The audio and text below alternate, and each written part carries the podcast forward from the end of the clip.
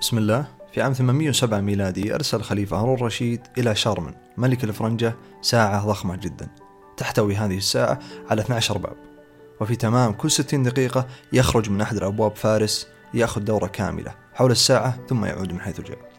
وفي تمام كل 12 ساعة يخرج 12 فارس من هذه الأبواب ليأخذوا دورة كاملة حول الساعة. اعتقد الملك شارمن وحشيته في بدء الأمر أنه سحر وقاموا بتحطيم هذه الساعة ليجدوا أنها حيلة هندسية قد أرسلها الخليفة هارون رشيد لهم. حياكم الله جميعا. أنا حاتم الخلاوي في بودكاست علم الحيل. سأناقش كل ما هو هندسي وسأعرض لكم التجارب والخبرات الهندسية بجميع فروعها. ترقبوني.